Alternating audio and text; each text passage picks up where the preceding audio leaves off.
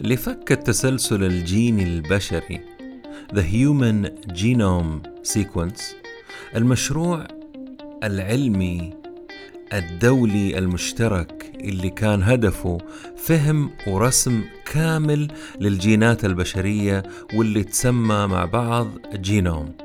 المشروع هذا استغرق يعني أخذ من العالم 13 سنة. من بداية عام 1990 إلى 2003 وسنتين تحت التارجت اللي كان عندهم اللي هو كان 2005 التكلفة الإجمالية لهذا المشروع كانت 3 مليار دولار. اليوم الموضوع ياخذ 24 ساعة وبتكلفة 1000 دولار. هذه هي عملية التقاء التقنية المتسارعة ببعضها البعض The Convergence of Exponential Technology.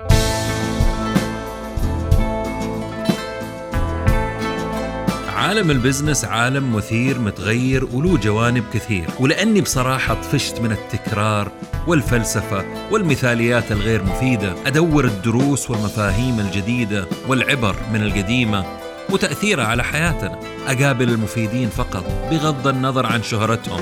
بودكاست عالمي بنكهة محلية. وأهم شيء عملي وعربي. يا هلا وسهلا بالجميع في بودكاست نتكلم بزنس مع ممدوح الردادي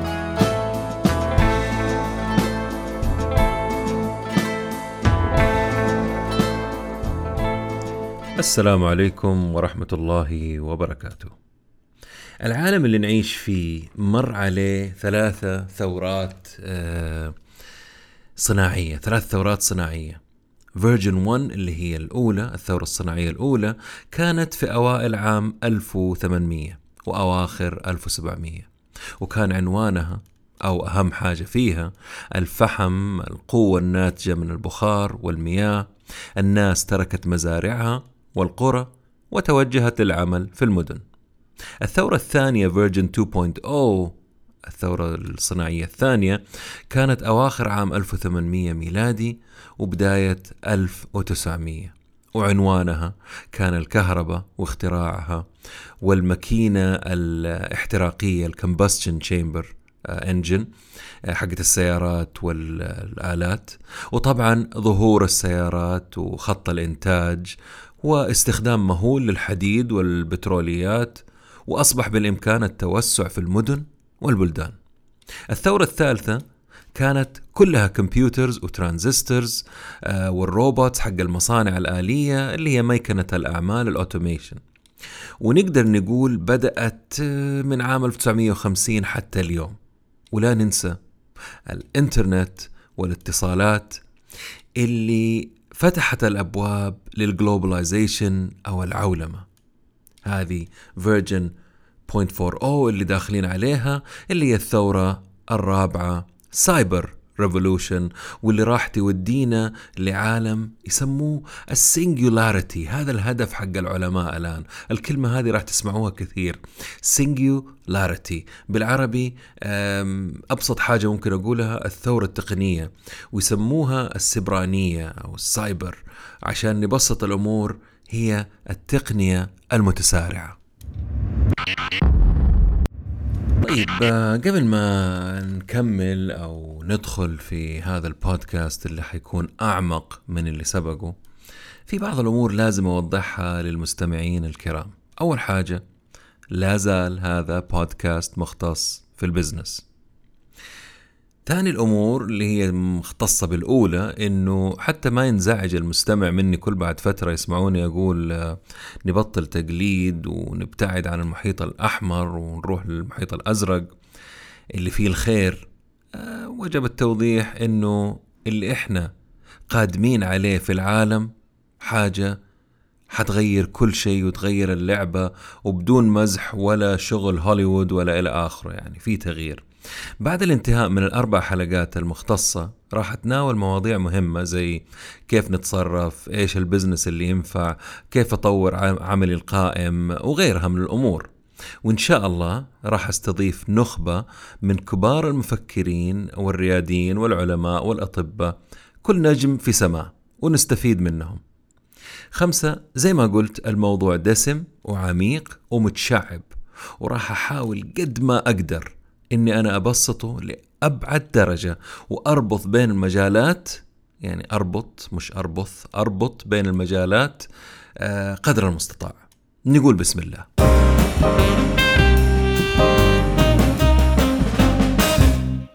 عبارة سنجولاريتي اللي قلتها في البداية لو سمعتوها بكل بساطة هي الوصول لطاقة خيالية حسابية تحليلية بواسطة كمبيوتر يستطيع القيام تقريبا مستعدين للرقم 300 تريليون عملية حسابية تحليلية في الثانية. تريليون ها؟ والشخص اللي شغال ورا الموضوع هذا اسمه السيد راي كيرزويل. دائما اسمه مرة آه كيرزويل. هذا الرجال آه اشتغل في آه في جوجل. وهو المسؤول عن آه الأمور التقنية اللي عندهم آه كبير مهندسي الشركة. ويتوقع الوصول لهذا أو هذا الشيء اللي هو ال singularity أو النقطة اللي ما نقدر نعرف إيش ممكن نتوقع من الكمبيوتر من ضخامته وعمق المسألة عام 2045 هذا التاريخ مرة مهم عند العلماء. حسب ما هم شايفين من الاكسبوننشال جروث اللي حاصل في التقنية في العالم. هذا الموضوع بحد ذاته آه يعني مواضيع في بعضها ولكن داخلها مواضيع نقدر نغطيها في البودكاست ونتكلم آه عنها وأهميتها آه في تقدم البشرية للعشرين سنة القادمة. ليش قلت إنه موضوع ال singularity computing كبير؟ لكم أن تتخيلوا مثلا أنه عندنا عشر ألاف حامل دكتوراه من خيرة العقول مشبوكين في بعضهم بطريقة معينة آه وتقدر ترمي عليهم أسئلة زي آه كيف نعالج السرطان؟ أو آه كيف آه نحل مشكلة البيئة اللي بتأثر على العالم؟ أسئلة زي كذا ضخمة والعقول هذه تشتغل كلها تحت يدكم. الفرق هنا إنه الكمبيوتر هذا لما ينتهوا منه راح يكون في يعني تاركينه في متناول الجميع ما حيتركوه عندهم. يعني زمان كانت السوبر كمبيوترز هذه حكومية. لكن الآن اللي بيسووه جوجل إنهم يحطوه على الإنترنت ويخلوا عقول العالم تشتغل معاه. وما فيها احتكار. تخيلوا الإمكانيات البشرية ومحصلة العقول لما تحط زي, زي شيء لعبة زي كذا قدام العالم هذه اللي تبغى تاكلها أكل. خلينا نشوف كيف راح يوصلوا لهذا الشيء عبر التقنيات التالية. أول الأمور هذه هي ال sensors أو ال sensor technology أو أجهزة الاستشعار أو الحس الإحساس. نقدر نقول إنها أجهزة صغيرة الحجم مرة مهمة في عملها. العمل حقها هو التقاط التغيرات وتسجيلها وإرسالها لأجهزة ثانية. يعني تقدر تقيس أه تقيس إيش مثلا؟ ضوء حرارة حركة صوت نبض كمان. مع التطورات الأخيرة في الأمور البصرية ثلاثية الأبعاد زي الأجهزة الذكية جوالاتنا موجودة. الأجهزة اللي إحنا قاعدين نستعملها الشاشات اللمس هذه الأمور الطبية المختلفة السيارات ذاتية القيادة والسيارات العادية اللي عندنا كمان والأبنية والمدن المستقبلية الذكية يسموها المدن الذكية. من أهم عناصر نجاح إنترنت الأشياء السنسرز وتطورها المستمر. تحتاج إنها تكون أصغر طبعا أرخص تشتغل لوحدها تحتاج طاقة مرة بسيطة آه وتصلح نفسها كمان. كيف؟ يعني كيف توصلوا للشيء هذا ويقدروا يستغلوه ويستعملوه العالم في إنتاج الأشياء القادمة اللي حنحتاجها. أول حاجة لازم تكون رخيصة عشان تتوزع بأعداد هائلة في الأراضي الزراعية مثلا والسيارات. لازم تكون صغيرة إنك تقدر تخفيها حتى في داخل جسم الإنسان. لاسلكية يعني زي الواي فاي ترتبط عشان الاتصال يصير أسهل. طاقتها بسيطة عشان تعيش سنوات بدون تغيير بطاريات زي مثلا لما يحطوها في جهاز منظم القلب آه، في الإنسان. آه، تقدر تعالج نفسها وتصلح نفسها بنفسها لو خربت وتعطلت. هذه أمور ضرورية تكون داخل السنسرز. الأنواع وتطبيقاتها مرة كثير والفرص في هذا المجال ملياري. أنا ما ببالغ على فكرة فعلا ملياري. billion dollar industry توقعت دراسة عملتها أبحاث آه، في بي بي سي إنه حجم سوق الحساسات هذه راح يوصل في عام 2021 يعني بعد سنة ل 240 مليار دولار اللي هي كانت أصلا في 216 آه، تقريبا 105 آه، أو 123 مليار الضعف تقريبا. حساسات البصمة اليدوية هي اللي متربع على السوق إلى الآن بزيادة تقريبا سنوية 16% ولكن يعتقدوا إنه سوق السيارات راح يستحوذ على نصيب الأسد. باختصار شديد الحساسات يعني حساسة ومهمة مرة. خذوا الدراسة الفنلندية هذه آه، اللي مهتم بقطاع الصحة وأبحاثها اسمه كان أو ما زال السيد بوتري لاهتيلا. اللي لاحظ شيء الدكاترة ما كانوا معتبرينه شيء مهم اللي هو إنه الناس اللي عندهم آه، مثلا أمراض قلب أو سكر وغيرها كان عندهم مشاكل في النوم. ففكر هل الأمراض اللي مسببة اللي مسببة قلة النوم ولا العكس؟ النوم هو اللي مسبب الأمراض هذه قلته يعني. هل ممكن تخف هذه الأمراض لو أتحسن النوم؟ طيب إذا كان هذا فعلا اللي بندرسه كيف راح ندرسه؟ عشان يلقى إجابة لسؤاله كان محتاج معلومات وسيل وفير من المعلومات. طريقة ممتازة لمراقبة النوم هي عبر نبض القلب في الإنسان. وكان في ساعات تشتغل على هذا الموال زي ابل واتش وشركة فيتبت اللي أنا أستخدمها في الرياضة وبرضه فيها آه، برامج استخدمتها أنا قبل كذا في قياس النوم وجودة النوم وإلى آخره. آه، ولكنهم موجودين على معصم اليد. والقراءة آه، للنبض تحتاج تكون أدق وأقوى. وأفضل مكان هو اللي اكتشفه الإصبع. يعني يحتاج خاتم. فأبتكر جهاز اسمه أورا في بعضكم يعرفوه. الخاتم عليه ثلاثة حساسات دقيقة. وأصبح أدق جهاز في السوق لقياس عشرة أمور مختلفة من جسم الإنسان. عشان نعرف كيف صار أدق وأحسن جهاز في العالم الآن بالنسبة للي في السوق يعني ساعات أبل آه، تقيس ضخ الدم مرتين في الثانية. فيتبت طبعا شركة ثانية آه، تقيس 12 مرة في الثانية. أما جهاز أورا يقيس 250 مرة في الثانية.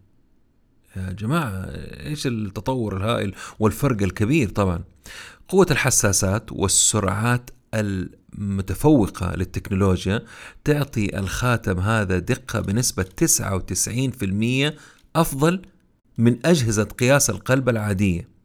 قبل 20 سنة هذه الدقة تكلف ملايين وحجمها سعة بيت على فكرة. اليوم ب 300 دولار وعلى أصبع الإنسان. استخدام السنسرز هذه استخدامات عديدة وعجيبة ولما تبحثوا في الموضوع تستغربوا الإنسان فين رايح. يعني عشان نصغر الأشياء بنتحول من microscope ل nanoscope عشان نصغر الأمور المزارع راح يعرف متى وفين يزيد الموية في مزرعته لأنه ناثر هذه ال sensors في المزرعة ويعرف فين تحتاج وفين جفت الأرض وفين تحتاج موية أكثر وإلى آخره. الحساسات داخل جسم الإنسان ترسل معلومات وتعالج كمان نفسها. السيارات ذاتية القيادة راح ترسل يوميا ما يعادل ألف فيلم HD من المعلومات. الطيارات راح ترسل 40 ألف فيلم HD أنتم متخيلين حجم المعلومات هذه؟ طب خذ المصانع. المصانع مليون جيجا بايت أو ألف ألف تيرا بايت من المعلومات يوميا. أنسى زيارات الطبيب السنوية وهو عنده ملفك ساعة بساعة طول السنة. مع إنها على فكرة يعني الكل لما تيجي تطالعوا في الموضوع وتقروا فيه آه، الناس متضايقين من ناحية السرية. لكن راح الشركات راح تعرف العملاء متى تكون زعلانة ومتى ناوية تغير ومتى راح تشتري من خصم أو من منافس لك. فبالتالي تقدر تحل الموضوع قبل ما يحصل. لأنه الكل راح يكون عارف كل شيء عن عميله. والاسم المعمول به عالميا اليوم لهذه الحساسات لما ترتبط في بعضها هو The Internet of Things ال IoT أو إنترنت الأشياء. هل تعلم أنه في 500 مليون تغريدة في اليوم؟ 294 مليار إيميل يوميا؟ 3.5 مليار بحث يومي على جوجل؟ 65 مليار رسالة ترسل عبر واتساب و2 مليار دقيقة تسجيل صوتي. هل تعلم؟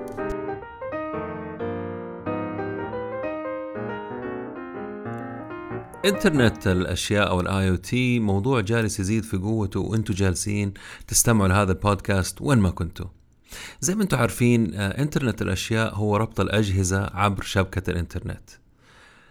رغم اكتشافها في أواخر التسعينات ولكن المحاولات الأولى كانت كثير قبل كذا. في الثمانينات مثلا كان في شلة مبرمجين في جامعة كارنيجي ميلون في يونيفرسيتي ربطوا ماكينة كوكا كولا بالإنترنت عشان يعرفوا إذا كان فيها كولا وكانت باردة. آه، السيد كيفن أشتون عام 99 في مقابلة له مع بي ان جي قال لهم لو كان عندنا كمبيوترات هو من جامعة MIT طبعا مشبوكة بالأشياء وتعرف كل شيء عنهم. يعني تجمع المعلومات تقدر تحصي وتعد ونحد من إضاعة الوقت والخسائر والتكلفة. نعرف نحتاج نزيد أي صنف آه، انتهى من الرفوف أو جهاز يحتاج صيانة أو اللي داخل الأجهزة طازة ولا انتهت صلاحيتها. اليوم أي جهاز جديد في السوق نقدر نربطه بالإنترنت. وغالبا يعني تحت مسمى الصيانة أو التحديث أو الإيميل يكون آه، مربوط بالإنترنت. آه، أجهزة الجوال ثلاجات أفران سيارات طيارات أجهزة طبية داخل الإنسان مواد بضايع وغيرها. كل شيء تقريبا يعني راح يكون مربوط في الإنترنت. عشان نعرف آه، حجم السوق هذا لازم نعرف التوسع الهائل اللي جالس يحصل فيه. طبعا في خمسة أنواع للآي أو تي معروفة وفي غيرها طبعا لكن الأشهر فيها إنترنت الأشياء للمستهلك اللي هي لمبات البيت الأجهزة الكهربائية أجهزة الاتصال وغيرها طبعا. ثاني ثاني أمورها اللي هي الإنترنت الأشياء التجاري آه المجال الطبي المواصلات ال V2V اللي هو vehicle to vehicle ال pacemakers أجهزة القلب هذه آه تجارية وطبية كمان في نفس الوقت. في الإنترنت الأشياء للصناعة أجهزة أجهزة التحكم الإحصاء والقياس الزراعة الذكية وال big data رابعهم إنترنت الأشياء للبنية التحتية. شبك وتوصيل المدن الذكية داخلها وبعضها ببعض عن طريق ال sensors الاستشعار اللي تكلمت عنها طبعا. إنترنت الأشياء الحربية ال robots والاستخباراتية والملبوسات الذكية للجيوش والقطار عام 2018 كان عندنا 7 مليار جهاز مربوط بالإنترنت. 2019 وصل الرقم هذا ل 26.7 مليار. كل ثانية في 127 جهاز بيتربط بالإنترنت. متوقعين إنه في عام 2020 يوصل ل 31 مليار جهاز وعند 2025 يكون وصلوا ل 75 مليار جهاز. بالنسبة لحتة البزنس في 2018 حجم السوق كان 84 مليار دولار في أمريكا. في 2020 عالميا متوقعين إنه يوصل لكم مليار فاصلة ثلاثين. عفوا دقيقة. شوف أنا مرة صاير على فكرة الأرقام عندي ضربت في الأسداس في أخماس في سعر المليون أقول تريليون والتريليون. المهم واحد فاصلة تريليون دولار في عشرين عشرين متوقعين يوصل حجم هذا السوق. الصناعي منها 124 مليار الصحي منها 14 مليار. متوقعين ال IoT أكثر شيء حتتبناه الجهات التجارية 93% في 2020 80% في الصناعة 90% من السيارات. 3.5 مليار آه، جوال مربوط عالميا بالنت. يعني زي ما أنتم شايفين أكثر من 80% من الجهات التجارية والصناعية والسيارات كلها راح تتبنى حكاية ال IoT بالنسبة للفرصة المليارية زي ما يقولوا لهذا السوق الأمن وال security العالمي للجهات المربوطة بال IoT وهذا موضوع طبعا يطول شرحه لكن متأكد راح تعملوا بحوثكم الخاصة وتشوفوا حجم الفرصة. الموضوع مرة مهم وكان لازم أجيب سيرته حتى أنا عارف أنه أنا تكلمت فيه قبل كده ومع ضيوف آه، كرام كانوا موجودين مختصين في هذا المجال ولكن لازم نعيده لأنه جزء من المحصلة الكبيرة للبودكاست هذا. شركة سيسكو توقعت أنه بنهاية 2019 إنترنت الأشياء راح تولد معلومات حجمها 500 zettabytes بال Z، Z E T T A bytes يعني مليار تيرابايت. عشان نعرف الحجم الخيالي هذا ال zettabyte هذه الواحد يشيل 250 مليار DVD. 250 مليار DVD. يعني 36 مليون سنة من التصوير ال HD خلاص كفاية. المهم إنه مرة مرة كثير ال zettabyte هذا. ما خلصنا من ال terabyte جونا ال zettabyte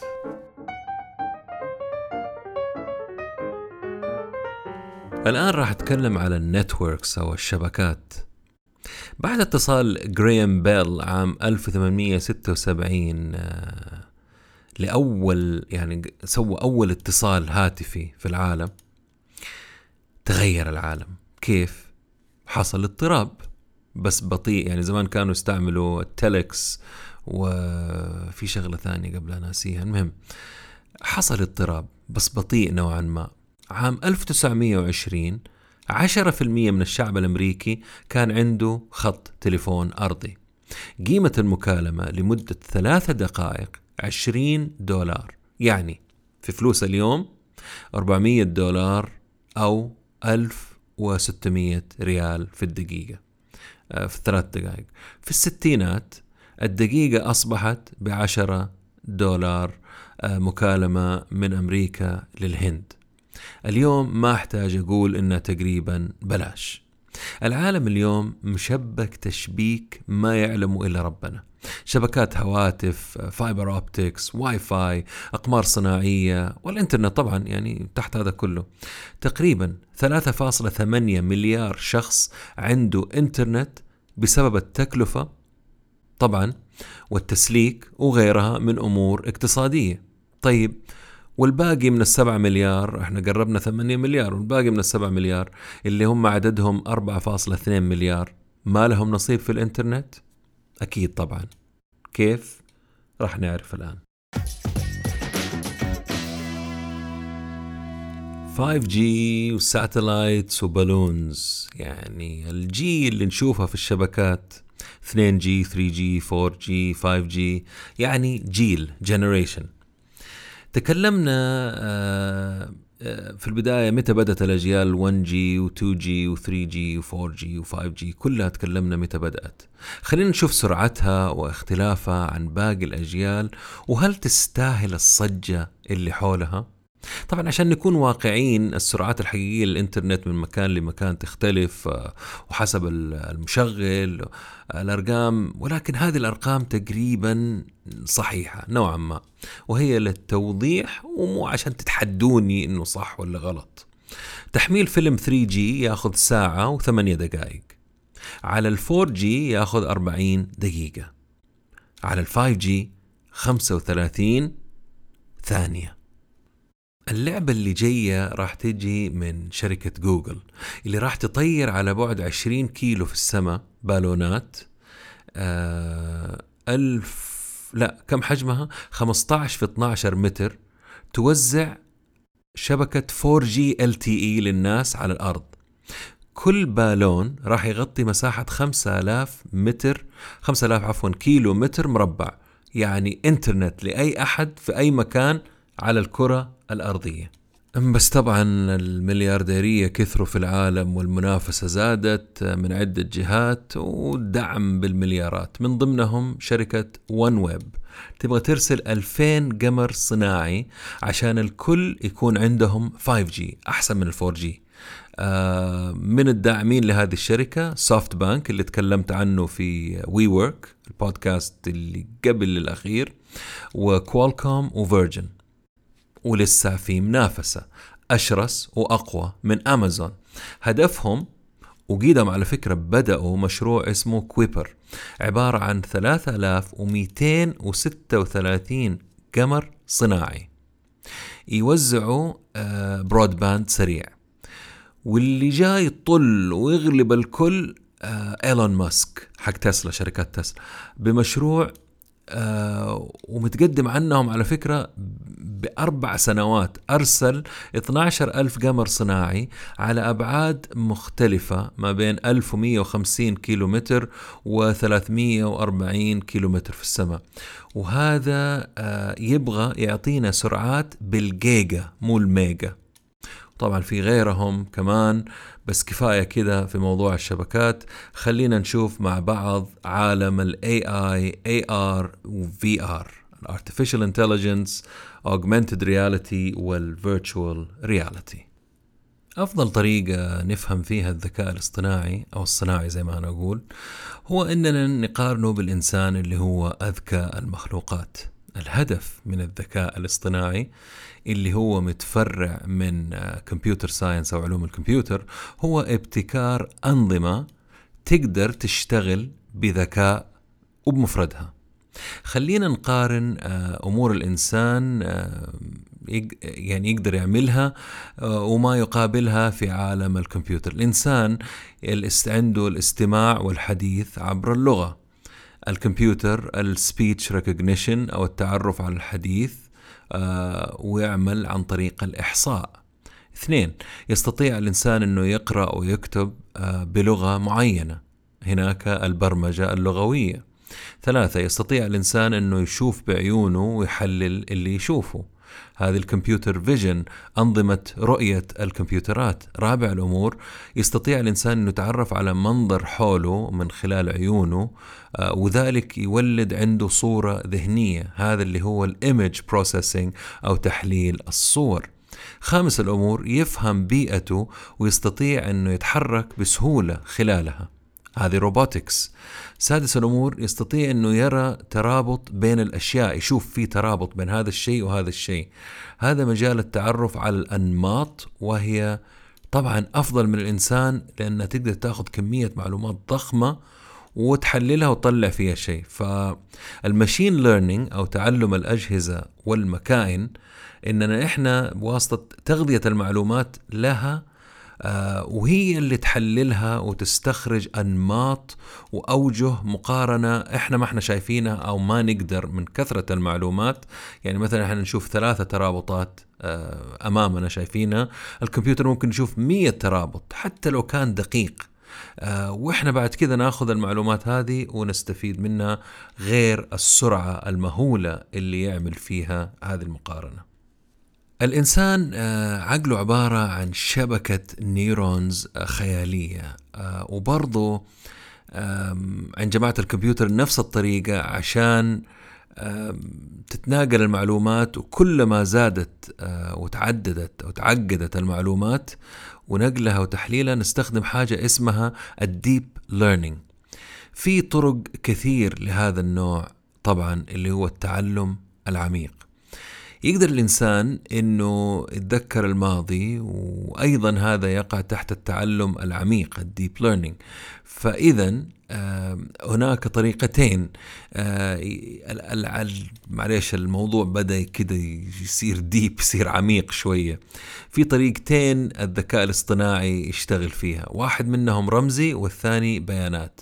الرمزي عن طريق سحب الصور وأنظمة الرؤية في الكمبيوتر. الثاني اللي هو عن طريق سحب البيانات عن طريق التغذية اللي إحنا بنعطي له هي. يعني بحاول أبسط ترى علم الكمبيوتر علم عظيم وكبير و... والله صعب اللي قاعد يسويه هذا وهنا لما مثلا نغذي الكمبيوتر بمعلومات عن مبيعاتنا خلال السنة وأرباحنا والأمور التسويقية والصرف اللي صرفناه يقدر الذكاء الاصطناعي يطلع لنا وبسرعة أمور كثير زي إيش؟ أفضل المواسم أفضل الأسعار أكثر الأرباح أفضل العملاء أفضل الأماكن. عوامل ومعلومات كثير أحيانا ما نشوفها ويربط هذا بهذا يعني. كمان يطلع لنا يعني مثلا يقول لك أكثر أرباح في الموسم هذا والسبب كان كذا والأسعار كانت عالية. في موسم ثاني تلاقي إنه والله الأسعار بعت كثير لأنه كان أسعارك واطية لكن إيش هي العوامل فهذا هو ال deep learning مو بس كذا تقدر آه، تعمل توقعات آه، بناء على الأمور اللي تعلمتها من بلع المعلومات هذه والتغذية وبرمجتنا البرمجة اللي إحنا بنعملها لها. السر في الموضوع هو تعلم الأجهزة للأنماط المختلفة اللي بالآلاف. تقدر تعطينا توقعات وتحليلات للمستقبل الإنسان يعجز عن القيام فيها أو استيعابها. ونقدر نستخدم الذكاء الاصطناعي إما في التصنيف أو التنبؤ. يعني أنت حر تستخدمه زي ما تبغى. يعني على سبيل المثال نقدر نصنف العملاء أو نعرف مين من العملاء راح يتركنا ويروح للمنافسة. ولما نعلم الكمبيوتر آه، شيء ونعطيه الجواب هذا النوع اسمه supervised learning تعليم مراقب تحت المراقبة. آه، يعني نعطي الجهاز صورة لإنسان ونقول له مين هذا الإنسان؟ هذا أحمد. آه وعكسه اللي بدون مراقبة والجهاز يعطي أجوبة من عنده وكلها الجوريثم أو الجوريثمز آه خوارزميات رياضيات وكذا كفاية في الرياضيات. هي طبعا حلول حسابية مختلفة لسيناريوهات مختلفة. هذا الذكاء الاصطناعي كان سر وخاص بالحكومات على فكرة واليوم للكل. وطبعا اليوم لما نجيب سيرة ذكاء اصطناعي نتخيل robots زي صوفيا اللي عندها الجنسية السعودية اللي هي أول روبوت في العالم ياخذ جنسية وتقدروا تعملوا بحث على صوفيا وفي يوتيوب وتشوفوا فكرة. في المجالات اللي عليها استخدام كبير للذكاء الاصطناعي وراح تزيد مرة غرف العمليات آه، فيسبوك للتنبؤ عن آه، مثلا مين حينتحر هذا سمعناه كثير. الجيوش الاقتصاد المالية التأمين الإرهاب التنبؤ في أسواق التجزئة الترفيه الصحة القانون المنازل السيارات الهواتف والقائمة تزيد وطبعا التلفزيون والسياسة كمان. والآن خلينا نشوف ال augmented reality أو الواقع المعزز. المدير التنفيذي لشركة أبل تيم كوك يقول الواقع المعزز راح ياخذ وقت في تحديات كثير كبيرة تقنية قدامنا لكنه راح يحصل وبطريقة كبيرة ومؤثرة. وعندما يحدث سوف نسأل كيف كنا نعيش بدونه. بالضبط زي هاتفنا الذكي اليوم. أكثر كلمتين أو عبارتين راح نسمعها في الوقت القريب هي ال VR وال AR ال Virtual Reality أو الواقع الافتراضي وال AR ال Augmented Reality.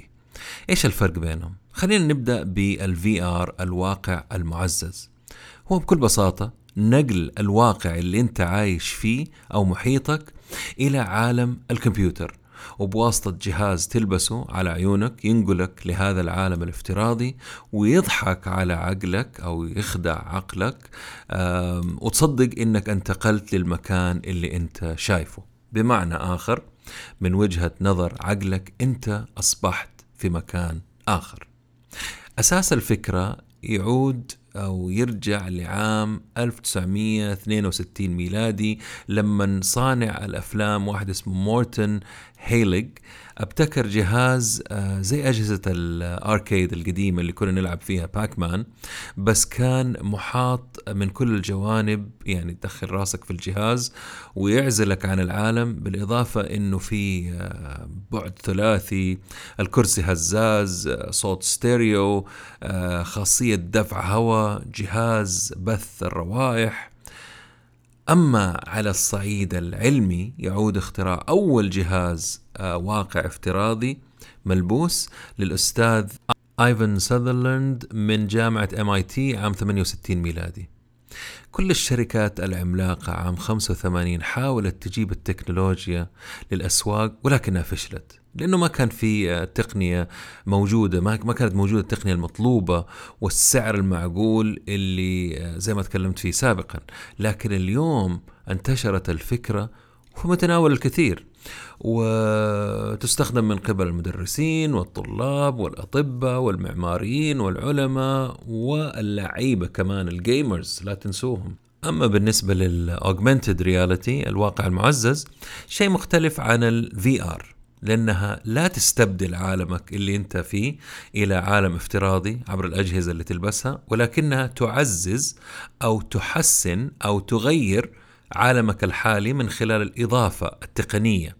آه، صور وأمور افتراضية يتم يتم يعني إضافتها لعالمك. يعني مثلا أنا أنتم شايفين ايكيا الحين منزلين عندهم الاوجمانتد رياليتي أظن آه، تقدر تشوف القطعة حقت الفرش في بيتك. يعني تختار القطعة وتشوفها في منزلك. يعني لو تتذكروا لعبة بوكيمون جو أو تستخدموا فلاتر Snapchat لما تعملوا فيديو أو تاخذوا صورة تعتبروا جربتوا وتعرفوا معنى الواقع المعزز عن قرب ال AR طبعا يعتبر بدائي بالنسبة للأشياء اللي حاصلة الآن. والأخبار الحديثة اللي تجي على التلفزيون ويدمجوا الإنسان مع واقع معزز مثلا ينقلوه إلي اللي بيقدم الأخبار لموقع الحدث وتحس كأنه موجود معاهم زي كنا بنتفرج على الاخبار هذه الأيام على الكورونا فالمذيعة انتقلت للموقع في ووهان في الصين وبدأت تجيب الشوارع وتتمشى فيها كأنها موجودة هناك. كلمة augment مصدرها لاتيني ومعناها تزيد أو تضيف.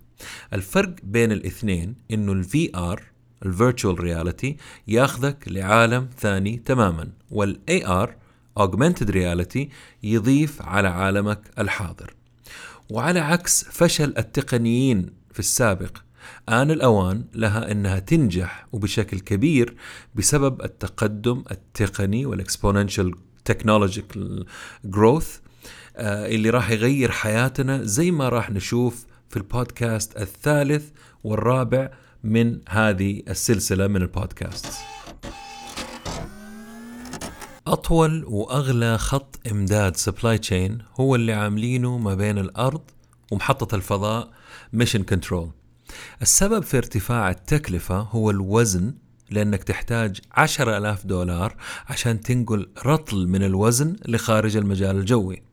الشيء هذا راح يتغير قريب لما رواد الفضاء راح يكون عندهم طوابع ثلاثية 3D printing آه، طوابع ثلاثية الأبعاد في المحطة والمواد اللازمة لصناعة أي قطعة يحتاجوها.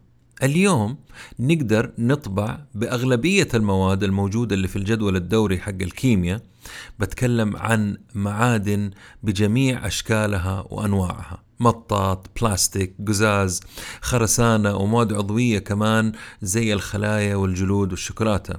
في الفترة الأخيرة تمت طباعة أمور مرة كثيرة. سيارات مكاين مكاين طيارات نفاثة مجمعات سكنية أعضاء بشرية. وهذا يعني أمرين مهمة. اقتصاد في المواد واقتصاد في التخزين توفير يعني. سرعة في التوفير وأمر أخير وقت ما تحتاج الشيء. وهذا المنتج أو التقنية راح تهدد مجال الصناعة بأكمله اللي يقدر ب 12 تريليون دولار سنويا. مثال على قوة هذه التقنية عشان ننقل للموضوع اللي بعده. في عام 2014 شركة وين سن 3 دي الصينية طبعت عشرة منازل. أبغاكم معليش استوعبوا الموضوع ده يمكن تعرفوه. اللي ما يعرفوا على مهلكم. طبعت عشرة منازل عائلية خلال 24 ساعة وكل بيت قيمته من 4000 ل 5000 دولار. حكوني يا جماعة الخير عن الجنون اللي إحنا عايشين فيه. طبعا وأنا بتكلم عن ال 3 دي برينتر قبل شوية جبت سيرة المواد اللي نستخدمها في داخل ال 3 دي برينتر أنتوا تعرفوا زمان يعني كانت الكاميرات أو حتى خلينا بلاش زمان خلينا نتكلم الآن. الطوابع حقة الورق اللي عندنا في البيت إحنا بنستخدمها سعرها ما هو هذا هي أغلى من كذا بكثير. ولكن الربح في الأحبار اللي بيبيعوها الحبر أو المواد اللي بنستخدمها في الطباعة. نفس الشيء فكروا بالنسبة للطباعة ثلاثية الأبعاد. 3D printing لما بتطبع أجزاء من سيارة أو من طيارة أو من بيت أو أعضاء بشرية أو عظام كل هذه مواد والمواد هذه علم لوحده يسموه material science أو علم المواد. وما أقدر أتكلم عن علم المواد لتوضيح أهميته بدون ما أجيب سيرة أب روحي في هذا المجال توماس إديسون مخترع اللمبة بالبلدي كذا. عام 1870 كان عند توم مشكلة وهي إيجاد المادة المناسبة اللي تستخدم أقل طاقة وما تهدرها وتكون الحرارة الناتجة معقولة ومع هذا كله تستحمل التيار الكهربائي وصدمته. أستغرق الوقت حتى يلقى المادة. 14 شهر. 1600 مادة جربها مختلفة. قبل ما يختار المادة اللي تخلي الإضاءة تستمر 14 ساعة ونص. وبعد كم سنة لقي مادة ثانية رفعت المدة ل 1200 ساعة. بعد 30 سنة تقريبا. السوق كبر والمنافسين زادوا والتجارب والمواد اختلفت وتم ابتكار إضاءة أقوى أظنها التنغستن آه، أقوى وتستمر أكثر بكثير. الشيء اللي خلى تجارب إديسون على ال 1600 مادة مختلفة تعتبر ولا شيء.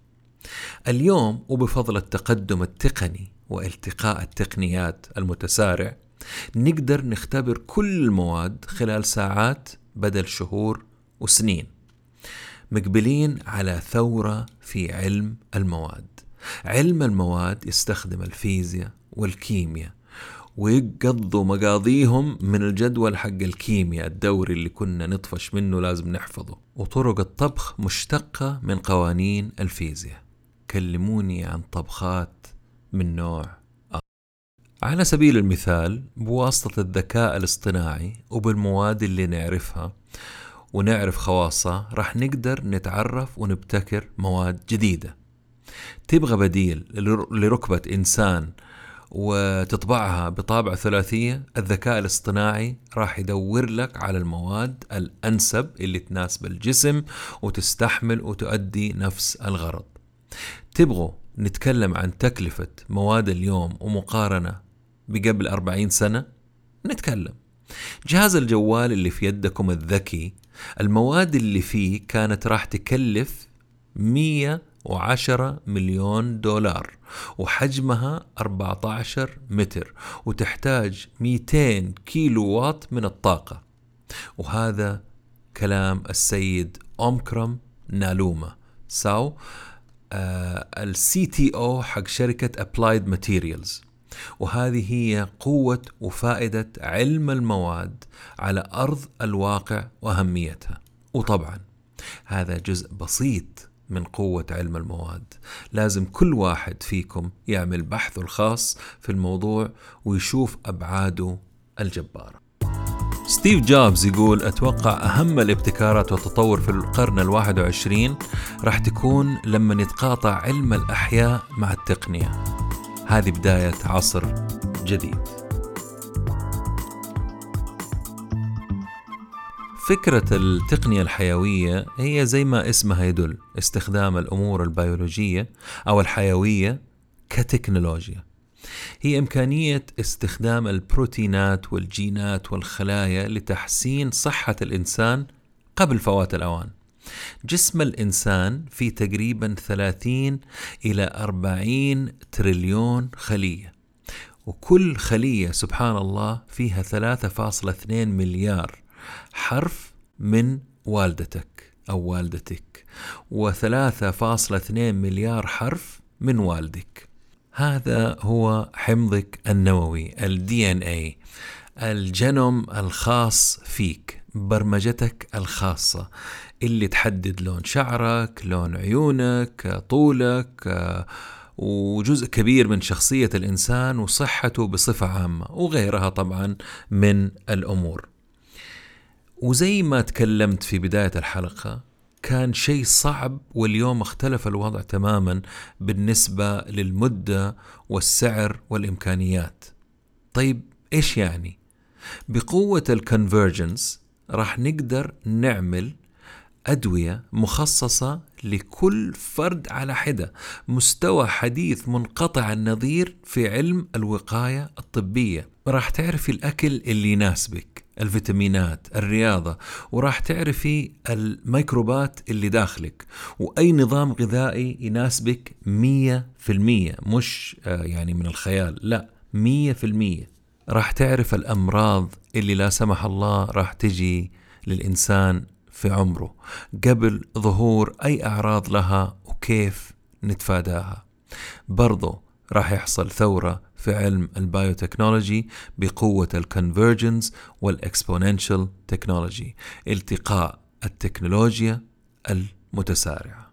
وعشان وقت الحلقة ما يطول أو وقت البودكاست ما يطول عن كذا نأجل خمسة مواضيع كنت راح أتكلم فيها في التقنية للحلقة القادمة من ضمنهم البلوك تشين آه، الحلقة القادمة أو البودكاست القادم إن شاء الله راح أتكلم فيه عن مستقبل التسوق المولات الإمدادات وال supply chains وغيرها. حتى ذلك الحين تقبلوا فائق تحياتي أخوكم ممدوح. الردادي.